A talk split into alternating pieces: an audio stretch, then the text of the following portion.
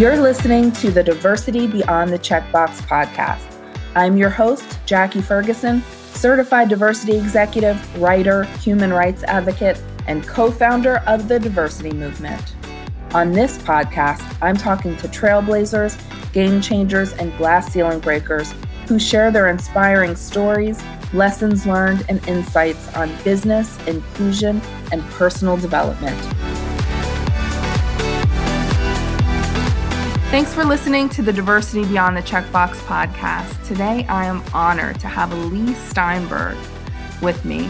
Leigh is a famed American sports agent, philanthropist, and author. During his 40 plus career, Leigh has represented over 300 professional athletes in football, baseball, basketball, boxing, and Olympic sports. He has represented the number one overall pick in the NFL draft a record eight times and a record 12 Hall of Famers. If you're not a sports enthusiast like I am, you've likely seen the movie Jerry Maguire with Tom Cruise. Jerry Maguire was inspired by Leigh Steinberg. In the intro, I said he was an American sports agent, but Leigh is the American sports agent. Leigh, thank you so much for spending some time with me today. My pleasure. Happy to be with you. Yes, I'm so excited for this conversation. As I move through these 254 questions, just joking. I've got so many. I, I'm going to start with a few, but I'd love to start just by asking how you became a sports agent and what's been the most exciting part of your career journey. So, I grew up in Los Angeles. I was raised by a father who had two core values. One was treasure relationships, especially family, and the mm. second was try to make a meaningful impact in the world in a positive way and help people who can't help themselves. So, I went undergrad to UC Berkeley. Mm-hmm. I was student body president when Ronald Reagan was governor. And I learned everything I needed to learn about negotiating from dealing with him when we demonstrated against the war in Vietnam and mm-hmm. he cracked down. I was a dorm counselor in an undergraduate dorm working my way through law school. And they moved the freshman football team into the dorm. And one of the students was the quarterback on the team, Steve Bartkowski. Mm-hmm. In 1975, he became the very first player picked in the first round of the NFL draft. And I had graduated from law school and had traveled the world and was about ready to take one or two or three jobs. And Bartkowski asked me to represent him. So there I was, Jackie, brimming with legal experience, never having practiced. I had the first pick overall in the NFL draft. Wow. It was a, a, World Football League competing against the NFL back in 1975, and we got the largest rookie contract in NFL history. Wow! And Leigh, just for for those folks who may not know how many amazing people you've represented. You've represented everyone from Steve Bartkowski all the way to Patrick Mahomes. So, I mean, there have been so many, and of course, I have to call out Big Ben as a as a Steelers fan, but it, it's been so many people that you've been able to represent, and I'm just wondering, what do you think was the draw in you know, having so many opportunities for different people to represent them, right? Why do you think they came to you, Leigh? Well, I had a philosophy that athletes could serve as role models mm-hmm. and go back to the high school community, retrace their roots, put together a high school scholarship fund or work with the church or Boys and Girls Club at the collegiate institution go back and bond with the alums by setting a scholarship fund up or doing something with the school. And then at the pro level, finding the leading political figures, community leaders, and business leaders to put on an advisory board and then execute a foundation that would address some basic problem. So, Warrick Dunn just put the 200th single mother and her family into the first home they'll ever own by making the down payment and moving them in. So mm-hmm. it's the concept of athletes changing lives. It's I had the heavyweight champion Lennox Lewis in boxing cut a public service announcement that said, Real men don't hit women. Yeah, I remember that, that. That could do more to trigger behavioral changes in rebellious adolescents towards how they treat women than a thousand authority figures ever could. So I looked for people who shared that philosophy. But I really think the most important skill in life, Jackie, is listening. It's drawing out another human being and creating enough trust in them that they will reveal to you their values and priorities and cut below the layer of the surface and peel back the layers of the onion so you get deeper and deeper. So you understand someone else's deepest anxieties and fears and greatest hopes and dreams. And you can bond at a level so that you really can fulfill them. So i tried to get to know the athletes as human beings and think of them holistically in respect to what other skills they have besides athletic ones second career making a difference in the world and looking for a special type of uh, young man or woman. Mm. wow what great advice for any leader. Thanks for sharing that Leigh Let's jump into a couple current events. So, the NFL has agreed to a new suspension terms for Deshaun Watson following the accusations of sexual misconduct made against him by two dozen women in Texas. So, he'll be suspended for 11 games during the 2022 season and fined $5 million that will go to charity. Leigh, what are your thoughts on this news? How do you respond to that? I think the NFL has to be a leader in setting the example for the proper way that men and women interact. If we have an athlete who's entering the sport, one of the things I stress is that you cannot put your hands in anger or inappropriately on anyone, but especially not a woman. And so the this has to be an issue we're sensitive about. I don't know the facts of the Deshaun Watson case. Probably it's nobody does. It's he said, she said, but he did settle with a large group of women. And I think he needs to be consistent because at one point he said, Well, I'm sorry for what happened. And another point he said, well, But I'm innocent. And mm-hmm. so there needs to be recognition that whatever happened in those rooms didn't sit well with people. And the NFL needs to be the leader and the standard. Now, that specific penalty was collectively bargained between the players and ownership. So, six to 10 games was what they agreed upon. I mm-hmm. think that the NFL went back, it acted decisively in thinking the initial penalty was too low and and got some things added on and remember that Watson didn't play all last season. So certainly it, it, it's, it's so important if you believe in role modeling to believe that athletes need to not be the problem but be the solution in this area. Absolutely. Leigh what is your take on the inequities that exist in sports leadership? Why aren't there more black head coaches in the nfl when 70% of the league is black? And what are some of the invisible roadblocks that hold underrepresented candidates back from hiring, mentoring, promoting? I look at this the same way I look at the black quarterback issue. Mm-hmm. Back when I represented Warren Moon, there was a certain feeling, not expressed openly, but mm-hmm. that black athletes were not really qualified to play the so-called thinking positions, which were mm-hmm. quarterback then, and it was middle linebacker and the rest of it.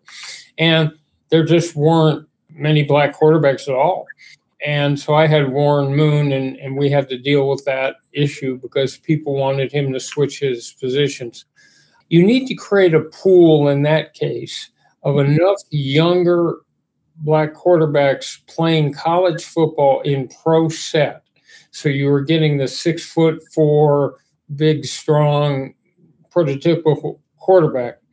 And here it's the same thing. You need to create a pool very consciously in business school and law school and ultimately in the coaching ranks so that there's so many qualified candidates that that you can pick them. And what, happened with the quarterback position is not only are you two thirds of the greatest quarterbacks in pro football black, you now have black backup quarterbacks. So mm-hmm. it's it's not a situation where only elite few make it, and, and that's what we have to do in sports. So some of the things they're trying to do make sense. Per, do training sessions with with black assistant coaches to, so they see how the system works to make sure that they get interviews as coordinators because the coordinators are the next step up but there needs to be conscious intent here to keep pushing the issue keep training more and more younger black uh, assistant coaches and then coordinators and then front office uh, people we, we just had a breakthrough where the first African American woman is now president of the Las Vegas Raiders. And they're breaking this barrier is like breaking women in sports. It's like breaking anything else. You have to have a real plan to continue to crank out a whole gifted group of black executives and and uh, assistant coaches and head coaches so that we have better diversity and representation. Absolutely. And Leigh, from your perspective, what can people do who are in positions of power or influence, whether in sports or even corporations, to make a more equitable path forward for underrepresented professionals? I look at it that like our office should reflect the state of California. And mm-hmm. if, if you walk into our offices, you should see African Americans and Latinos and Asians, and you you should see all quality people, but but you know you've got to have a conscious intent and in encouraging this and and in developing it. So it's really important for me that if you walk in our office or out on the streets of Southern California we're reflective of of the people who live here. Absolutely. And I, I love that conscious intent is the important part. And that's, I think, sometimes what's missing. Um, if you're not consciously and intentionally making that important, you know, it can get lost in the shuffle in your network that sometimes looks like you went to the same schools, et cetera. And so I love that conscious intent. I'll give you an example of what we've done at a younger age. Here in Orange County, I teamed up with the uh, Human Relations Commission and we put together a series of day summer camps and night summer camps for middle school kids and high school kids. And we took them from every ethnic background, every racial group, and gave them a week of leadership training. And and so they worked together and we identified young potential leaders and, and gave them the training. So, first of all, they respected each other's differences and treasured the richness of everyone's different background. And second of all, we're comfortable with each other. And, and once you get to know people as people, um, that's why sports uh, work so well. So, anyway, that program turned out a number of different young leaders from African American and, and Vietnamese and different backgrounds, and they'll all go out and be leaders. We did another one with Soka University where we trained people in peace training and and brought together we we took a group of black south african kids and brought them over here and had them spend a week in leadership training and another year it was from uh, bangladesh so you, you have to in your own life be pushing for these concepts and i used to have a father jackie who said when you're looking for someone to make a change or fix a problem mm-hmm. as minor as picking something up off the floor that's trash or as major as fighting back against skinheads and hate groups and and and fighting for the environment the tendency is to wait for the they or them the amorphous they. They'll yeah. do it. You know, older people, political figures. And my, my dad used to look at me and he'd say, You could wait forever, son. The they is you. Mm. you are the they. So I think we all have a responsibility in, in our own time, in our own way, to try to push the boundaries here. I love that, Leigh. Thanks for sharing that. Your father, in hearing your TED talk and, and interviews, you talk about your dad a lot. Would you like to share a little bit more about him and the influence that he's had in your life? Well, we, um, my father's big passion was human relations and mm-hmm. fighting racism. And so he was head of the Human Relations Commission of Los Angeles, which was all the representatives of different ethnic groups to try to keep peace and further understanding. So we were hardwired, my brothers and I, around the table to make a difference, make a change, you know, and and so it's just part of um, our DNA. And at the end of life, I think that what will have been important is was I a good father? Was I a good son? Was I a good husband? Was I good to my friends in times of crisis? Was I there for them? And ultimately, did I try to relieve the pain of people who are suffering? And and really, at the end of the day, that's it. that's, mm, that is an amazing perspective. Leigh, you have two best selling books, The Agent and Winning with Integrity. The titles are certainly indicative of your personal journey, right? Becoming an agent and then committing to winning with integrity. How do you win with integrity at your level? And how can we apply those principles to our lives? I think it's really important not to embrace the concept of situational ethics. Mm-hmm. So, part of what's wrong with the society is that people use two different systems. So they're nice to cats and dogs, they're a good neighbor, they're good at home, and now they go out in the workplace and use heinous social Darwin tactics because, after all, the end justifies the means. It's just business.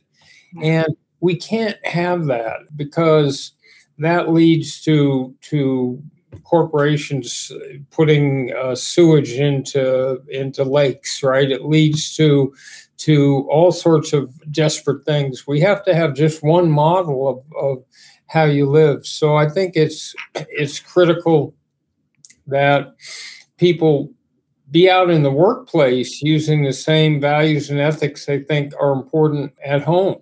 Most of us are going to live in situations in our workplace where we're interacting with a group of people over and over and over again. Yeah. So your word is your bond and your reputation is critical. So don't be tempted to get out of a short term situation by misleading someone or lying. So a client calls up and and they're disturbed because you haven't talked to them in a while. So under the pressure of that situation, someone said, "Well, I called you back." Right. So the the reality is that person knows you didn't call them back, and instead of just having a minor problem in that you were a little bit tardy in responding to them, mm-hmm. now you've destroyed the relationship because they know you're not truthful. So it's really important, I think, to have one reality and one truth and not compartmentalizing so that you treat different situations with different facts, different standards, and, and different values. Absolutely. And Leigh, speaking of relationships, you've negotiated billions of dollars of agreements in your career. How do you negotiate hard while maintaining strong relationships with people? I think the key is to be able to put yourself into the other person's heart and mind and see the world the way they see it. Mm-hmm.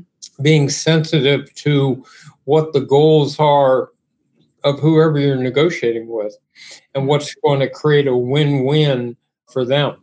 And get deep into the research so you understand that person, what pressure they're under, mm-hmm. and all the rest of it.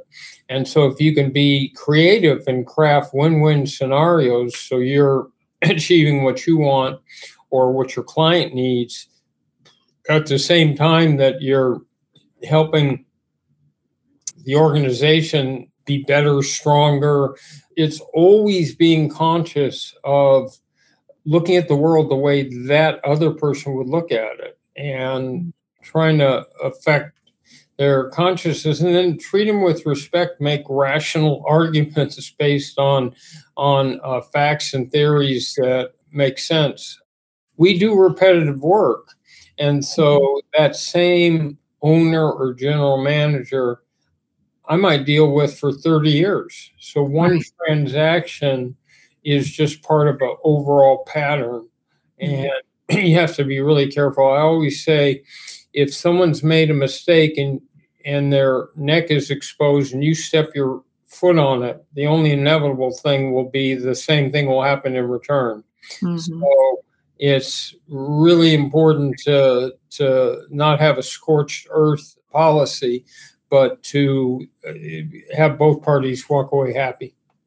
Absolutely. And you say that that's part negotiating is part of everyday life, right? And so negotiating for the win-win in all of your relationships by putting yourself in that person's shoes right i think will help us you know have those conversations in all of our, our personal relationships our professional relationships that's such great advice and we all negotiate people think of it as some specialization but husbands negotiate with wives over mm-hmm.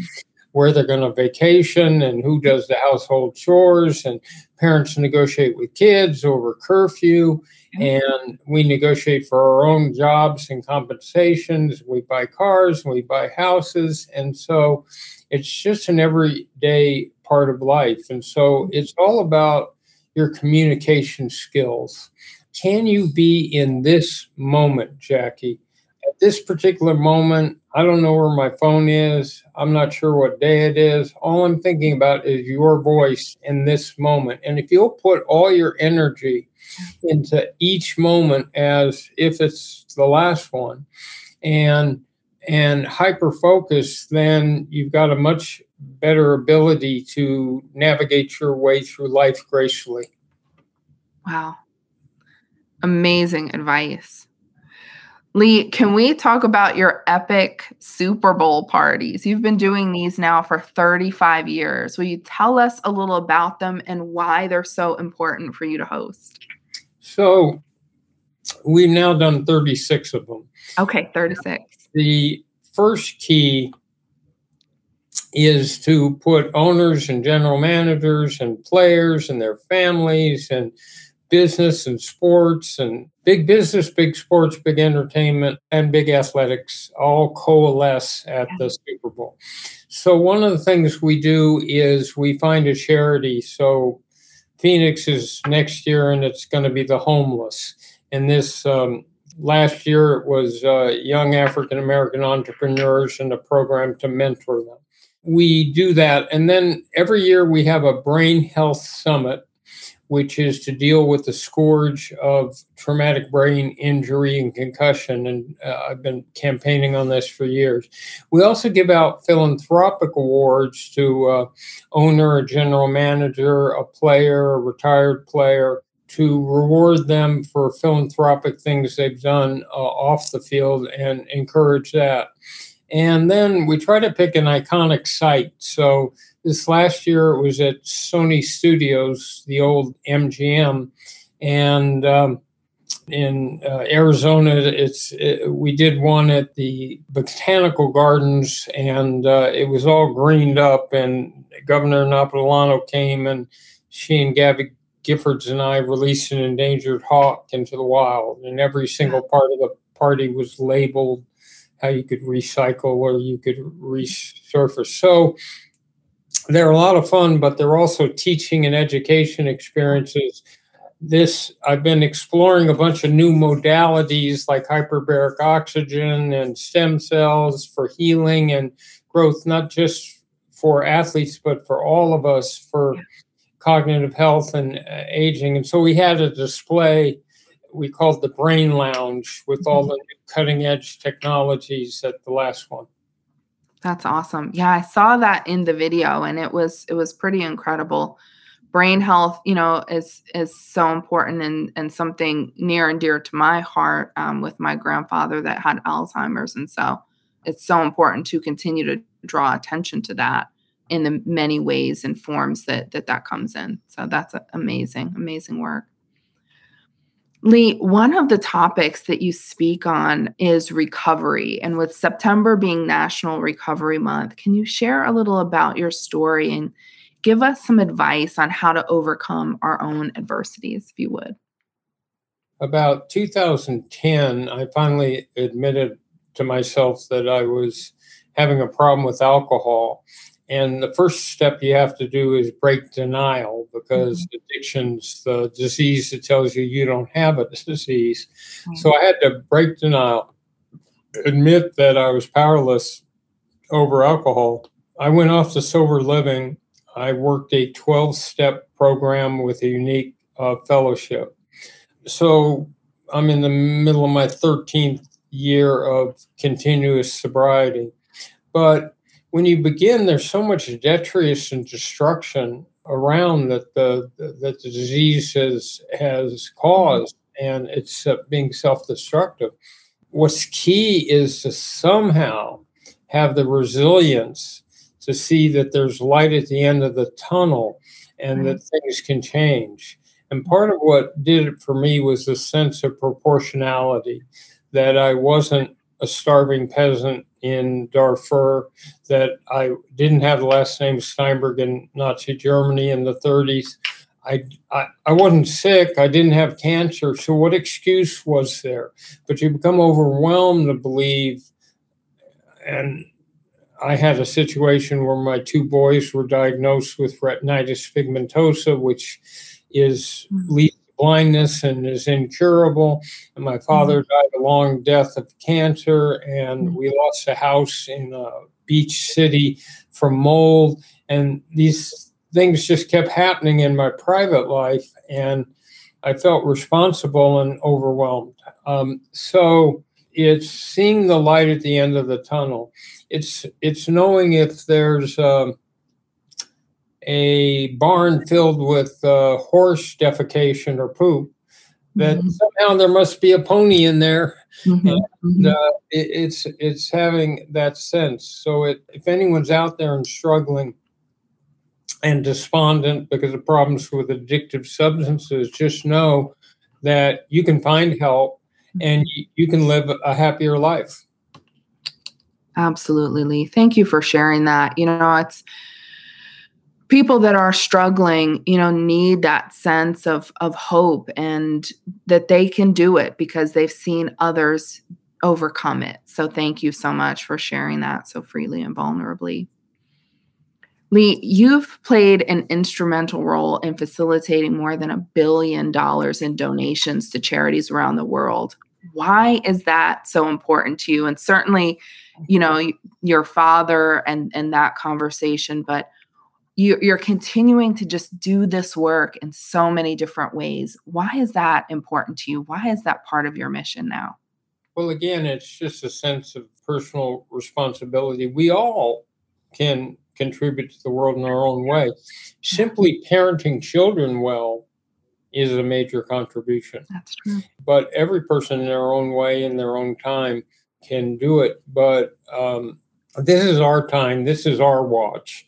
And so if we've got problems with sex trafficking or domestic violence or bullying or uh, racism and, and the emergence of skinheads and the environment, it's so clear that that we can use the symbols of popular culture, which are athletes, to make a difference. And we all can make a difference. But I just think it's it's sort of the work we're assigned to do and to not simply um, curse the darkness, but light candles that can inspire people. Absolutely. And, you know, again, we can all do our part in our own way to make the world a little bit better. So I, I think that's fantastic. Thank you for all the work you're doing. Leigh, what is something about you that many people or most people don't know? that I was uh, questioned on Jeopardy, or that I was a question in uh, Trivial Pursuit. Okay. that uh, when I grew up, my grandfather was head of Hillcrest Country Club, so uh, all the actors hung out there, and so I have a picture with me on Marilyn Monroe's lap and uh, we cut a song with Groucho Marx and his uh, granddaughter. So that was my grandfather's life, but my father was all about education. Um, mm-hmm. That I like to read, probably okay. read three or four books a week. Uh, I, I, see life as just a learning process, mm-hmm. and that I'm happiest at the beach or outdoors with uh, the water. So let's say one half Berkeley intellectual, one half Southern California beach boy. I love that. Thank you so much. And Leigh, as you know, again, I, I have probably 300 more questions that I could ask you, but as we wrap up, what's the message that you'd like to leave our listeners with today? I think it's important to do an internal assessment of what values are most critical and important to you so that you always have a sense of not what the world thinks, but what you think is critical. So, how important is short term economic gain, long term economic security, geographical location, spiritual values, family, uh, making a difference in the world, profile, being known, autonomy, and to be in in touch with that, and then go out and use the finite amount of time you have to to fulfill yourself and to make a difference. And uh, it's possible for each one of us to be impactful. So it's clear to me that I have these two standards uh, family, friendship, and then community service. but just be in touch with whatever it is that that you want and you can you don't have to accept things as they are you can dream uh, a better dream of how they can be and work towards that. That's amazing. Leigh, thank you so much for spending some time with me today, for being such an inspiration for the amazing work that you're doing to make the world a better place. Thank you again for being with us. Thank you, and compliments on your podcast. Oh, thank you, Leigh.